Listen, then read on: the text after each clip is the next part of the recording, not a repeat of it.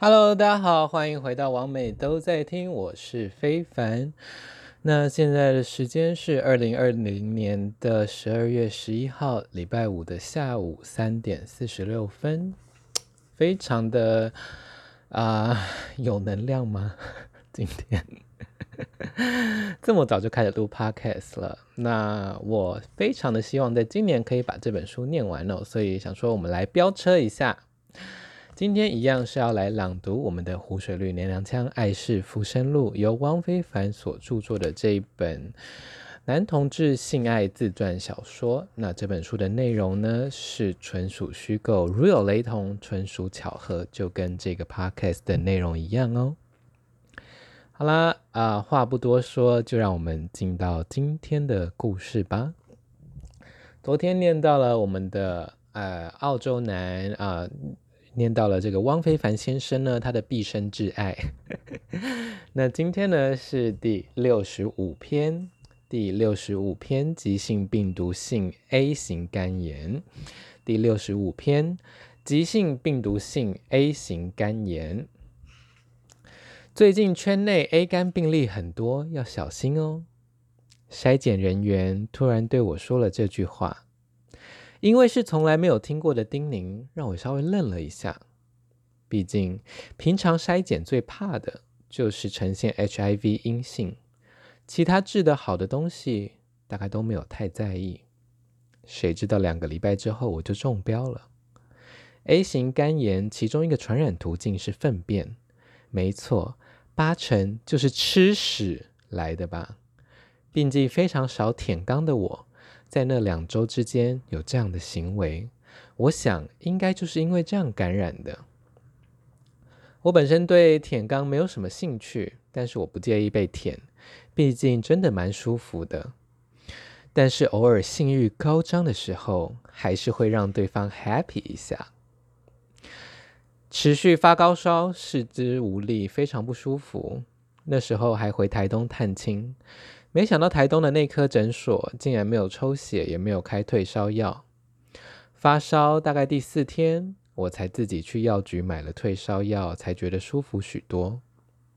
发病的第七天，我才回到台北，去大医院看诊，当天就抽了三管血，但那时完全不知道是 A 肝。有从事性行为的男同性恋，在发烧时，可能都直觉自己是得到艾滋病吧。啊，可能都直觉自己是艾滋病发吧。回诊看报告时，医生才告知是急性病毒性 A 型肝炎。医生看着荧幕，平淡地说：“哎呀，你看你这个肝指数都爆肝了。”语气十分的随性，感觉有一点不耐烦，好像在说：“我不是点真奶维糖吗？怎么做成全糖一样？”但是大医院的医师每天挂号都有将近上百人，他没有一边翻白眼一边看诊，我就已经觉得很感谢了。我对于爆肝的印象都来自新闻，喝酒、熬夜、过劳等等的，而且爆出来的时候人通常都死了，没想到我还活着，医生也只开了一些补肝的胶囊，要我多休息，不要太操劳之类的。因为有黄疸的关系，所以在康复之前，眼白都呈现黄色，好像沾到咖喱一样。当时我甚至拖着病体去参加玛丽狗狗的年度募款晚会，病恹恹的，一演两首曲目。我忘记是从哪个系统通报了区立的卫生所，现在都叫做健康服务中心，他们需要采集我大便的样本。但是区公所离我家有点距离，所以非常懒得跑一趟。卫生所的护士便利用午休时间骑车到我家楼下，只为了那一纸粪便样本，让我觉得非常不好意思。请大家不要像我这样子造成医护人员的不便。对了，A 肝是有疫苗可以施打的。如果特别喜欢舔肛门或者是有屎尿屁的你，请记得千万要去打疫苗哦。以上是我们的第六十五篇急性病毒性 A 型肝炎。大家喜欢舔肛吗？你有被舔过肛门吗？或者是你有想要试试看舔人家的肛门吗？嗯，我本来对舔缸是完全没有兴趣的，但是我都是啊，你要吃哦，那就给你吃啊。那自己是完全觉得饿，好饿哦这样子。但后来不知道为什么，可能是因为很喜欢看到对方的反应吧，所以后来就是越来越喜欢舔。那有的人舔起来就是也没有那么臭这样子，有些人舔起来就是臭臭的，或者是有一些苦味，那就是有点恶这样子。还有一些分泌物什么的，就比较脏的人。掰开对方的肛门，看那个菊花的周间周边，可以看看对方的一些卫生观念的部分哦。那也有一点像是成年的泡菜，打开来就是会有各种不同的惊喜。不过我觉得最有趣的还是看对方的反应吧。所以比起舔肛这件事情，能够让林浩非常的不好意思，非常的娇羞，非常的敏感，非常的爽。应该就是情欲高涨的原因之一吧。然后我发烧，那个医生竟然没有开退烧药，真的很闹诶。如果就这样继续烧下去，真的就直接死掉了。那我觉得台东的诊所其实就是有在负责筛选人类吧，就是 反正台东老人很多嘛，他们就也没有办法那么多人力看诊，所以就那样。我记得呃，台东的某家大医院。呃，因为我的那个姑婆是肺积水走的，那个时候她肺积水，台东那家医院还说她是感冒，但是她的肺已经呼不到空气了。后来就上台北挂急诊，然后把水排掉之后呢，她立刻就呼得到空气。我就觉得台东的医院真的是比较闹。好啦，就是抱怨一下老家的医院的医疗情况这样子。那各种。那个 A、B、C 肝，我记得都有疫苗可以打，所以就是呃，常会有体液交换呐，喜欢吃屎啊、吃尿的你啊，记得要去打一下肝炎的疫苗，那这样才可以快乐的玩，然后才不会发烧，比较不会爆肝这样子。我怎么记得这几篇好像已经念过了吧？But whatever 啊，第六十六篇，双性恋，我真搞不懂你们啊。第六十六篇，双性恋，我真搞不懂你们呢、反正未来我会找个女生结婚生小孩，给家里一个交代。这大概是我在打完炮之后听过最解的话了。我们一开始在暗房摸得非常愉快，从触觉上判断，他大概身高一百六十八公分，短发蓄胡戴眼镜。那个时候的他比较肉一些。肉的底层可以摸到，因为很久没有运动而松懈的肌肉。那天客人很多，完全没有空房。我们在暗房摸了很久，摸到我觉得到底是有没有要打炮啊？于是便主动拉着他出去，走到另外一侧比较小的暗房。要走进房间之前，我才快速的回头看他一眼，算是我的习惯吧。出了暗房，当然会想要立刻看看对方的庐山真面目。但真是有点既期待又怕受伤害。不过说真的，我只是来办事而已，对方合不合胃口都无所谓。他的鼻子很高，戴着眼镜，看起来宅样十足，是我的最爱。他比我敏感很多，我帮他舔奶头还有口交的时候，他的反应都很大，让人觉得更可爱，会想要多玩弄他一些。我们在小暗房互相口交爱抚，直到开始有人聚集干扰，我们才到外面寻找房间。周游列国了一阵子，我拉着他快步走着，走廊上还有许多人在卡边。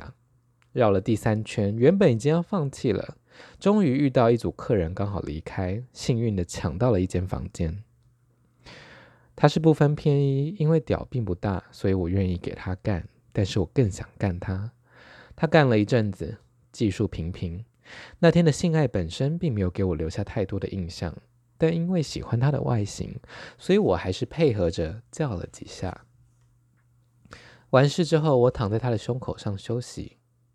我没办法像别人那样在三温暖打一次炮就讲出“你要不要当我男朋友啊？”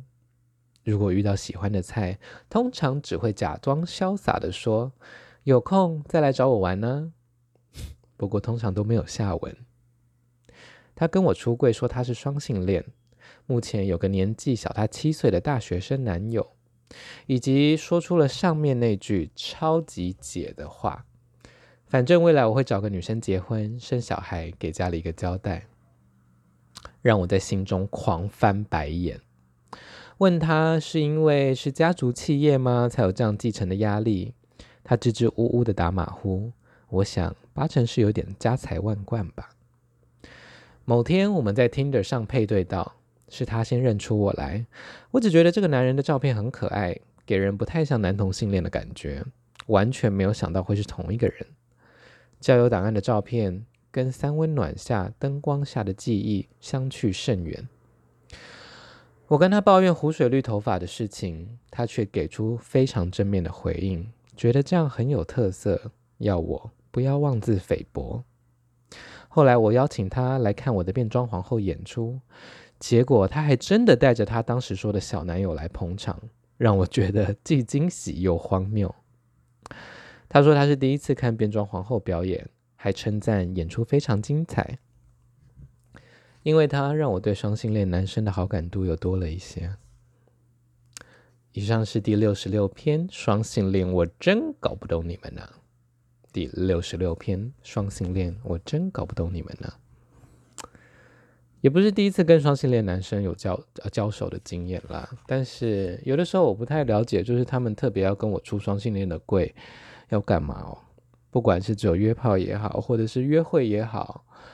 或者是长久的交往也好啊，就是反正你现在是跟我在搞啊，就是你是双性恋对我没有差，但我觉得也好啦，就是我不会太错愕，当他对女性有兴趣的时候。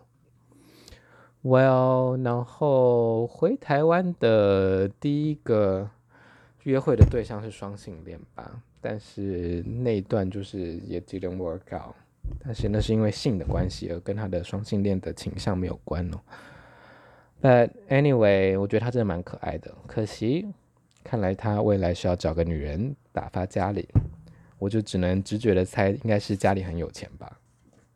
不然就是也不用这么 care。但 anyway 也是有人很 care 吧。我不懂诶，干完了然后跟我讲这种话，我真的没有要听。他很可爱，Anyway，就这样子喽。好，呃，第六十七篇老皮嫩肉，第六十七篇老皮嫩肉，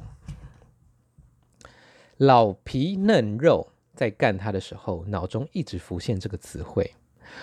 自从开始写连载之后，我在打炮的时候，常常会一边想说，这次的经验到底值不值得写下来，也可能是在脑中顺便打草稿。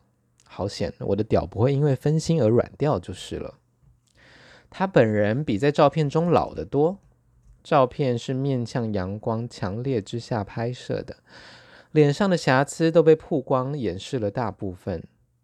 在日光灯下的他满脸痘疤，依照身形以及皮肤皮肤松垮的程度来判判断，应该至少五十岁了吧。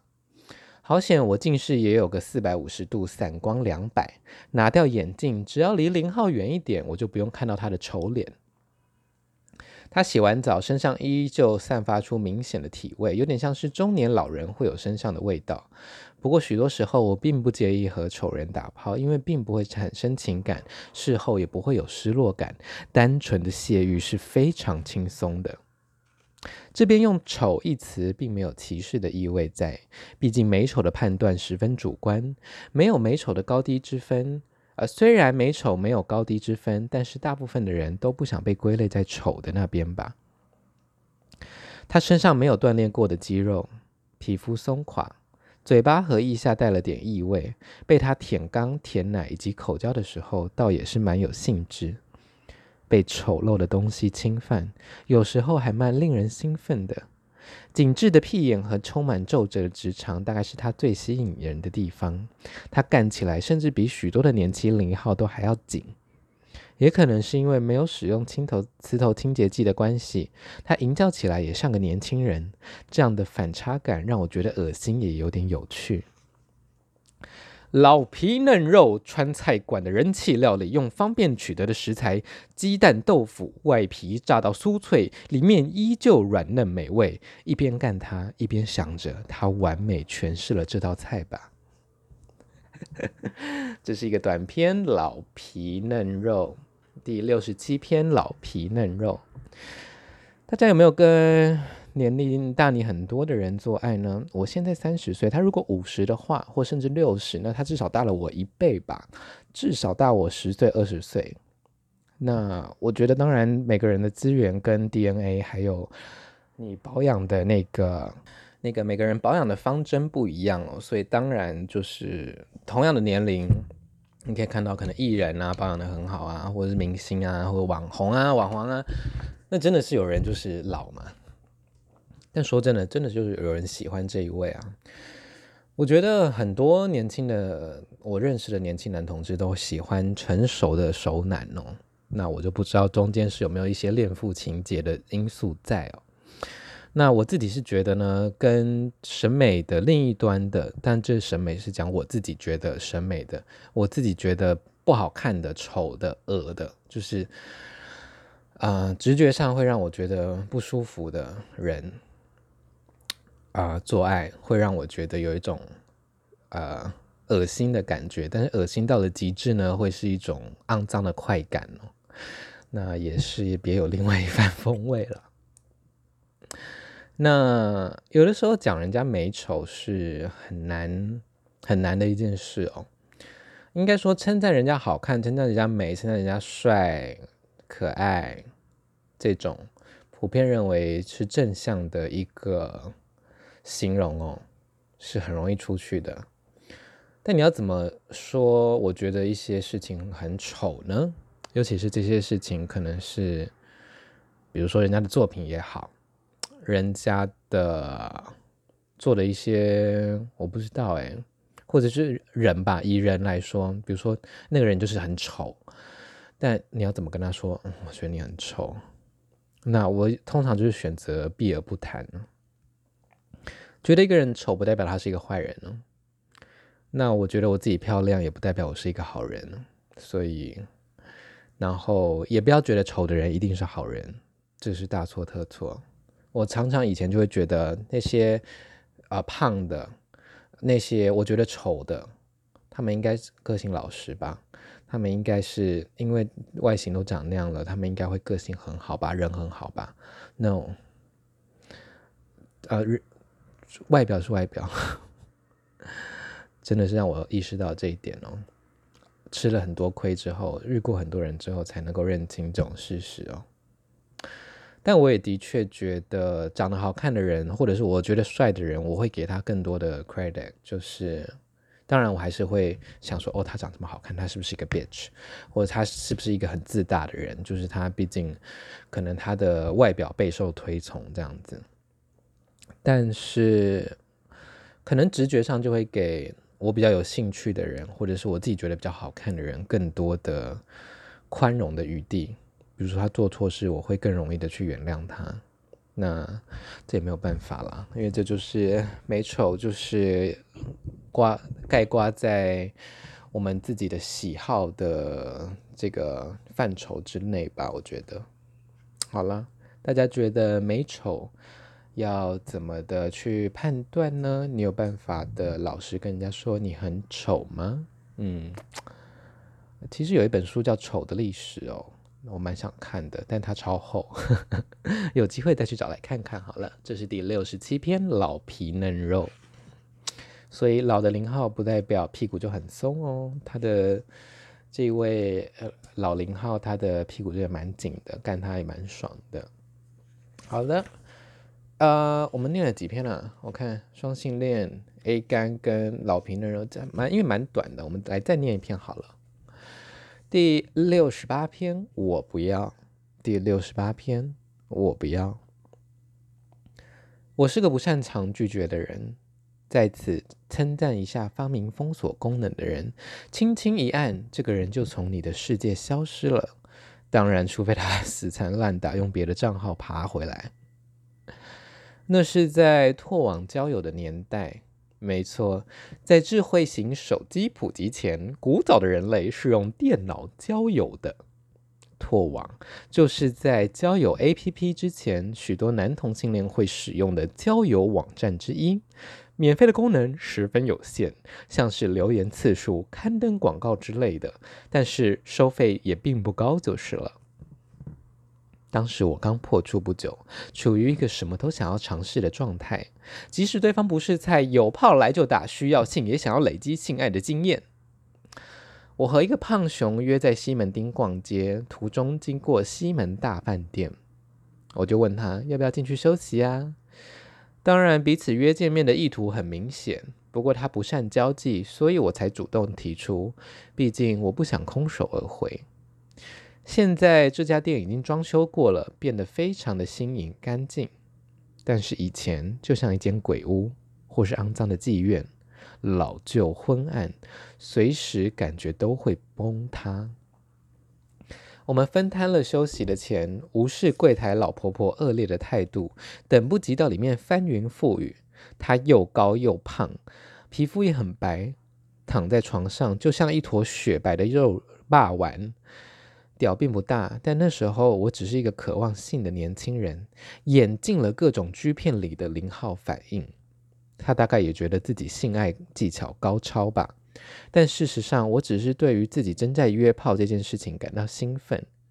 最后，我骑到他身上，自己打了出来，在他肥胖的大肚腩上射满了精液。射过了之后，我的脑袋瞬间冷却，只想远离这名前一秒才让我性欲高涨的人类。我把自己清理干净之后，尽可能不要露出厌恶与不耐烦，直到走到楼下道别。事后，他持续来我的拓网留言，想要再次约我出去，但是我兴趣缺缺，已经忘了拓网是否没有封锁功能呢？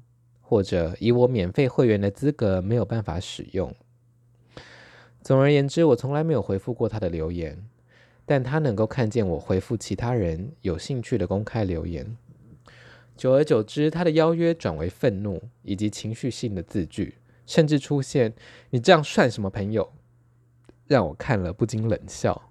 后来他昵称甚至从什么“熊”之类的改成“愤怒爹”，让我只觉得他更加可悲。有时候不回应就是拒绝，或者不想回应，自讨没趣的追逐只让我觉得愚蠢。不过我也应该练习如何果断的拒绝别人就是了。以上是我们的第六十八篇，我不要。第六十八篇，我不要。大家擅长拒绝别人吗？如果是一个很有礼貌，但是超级不是你的菜的人，在交友软体上面，你你要怎么回应呢？你会直接说不好意思，你真的很丑，就是回应到我们上一篇嘛？你要怎么样跟人家说我不想，但明明你。可以，或你想做爱，但是你不想跟这个人做爱。那有的时候我就是选择都不要回。那通常这些人就会不再传讯息来。但是也有那种，你看讯息栏，就是可能每三个月、每两个礼拜他就会嗨一次这样子。那太多次我就会封锁。我觉得就是直接用这样子离开他的视线，让他 move on 的感觉。直截了当的跟人家说 no 还蛮难的哦。当然，如果是面对面的话，我可能做得到。如果是在网络交友的话，不知道哎。就是有的时候我真的很想很懒得找借口，我就真的很只想跟他说我对你没有兴趣，或者是你好丑哦。但是又会顾及到这样子他会不会去。会不会难过呢？如果我被这样对待的话，我一定该会难过死了吧。即使那个人不是很重要，这样子，那或者是会觉得这个人会不会到时候变成一个愤世嫉俗的连续杀人魔呢？又要杀人魔。好啦，今天讲了 A 肝的故事、双性恋的故事、拒绝别人的故事，还有老皮嫩肉的故事。大家对以上的话题有没有兴趣呢？都欢迎在 IG 或 FB 留言给我哦。如果你是用 Apple Podcast 的话，也欢迎帮我留五星，然后订阅跟留言给我。那我知道现在有五 percent 的新加坡的朋友在听这个 Podcast 哦，也感谢你们的收听。那以你们的。啊我不知道你们的 social 的 social media 的情况如何，但希望你们都可以推荐给你们的朋友听，这样子，那就这样子喽。完美都在听，我们改天再见啦，拜拜。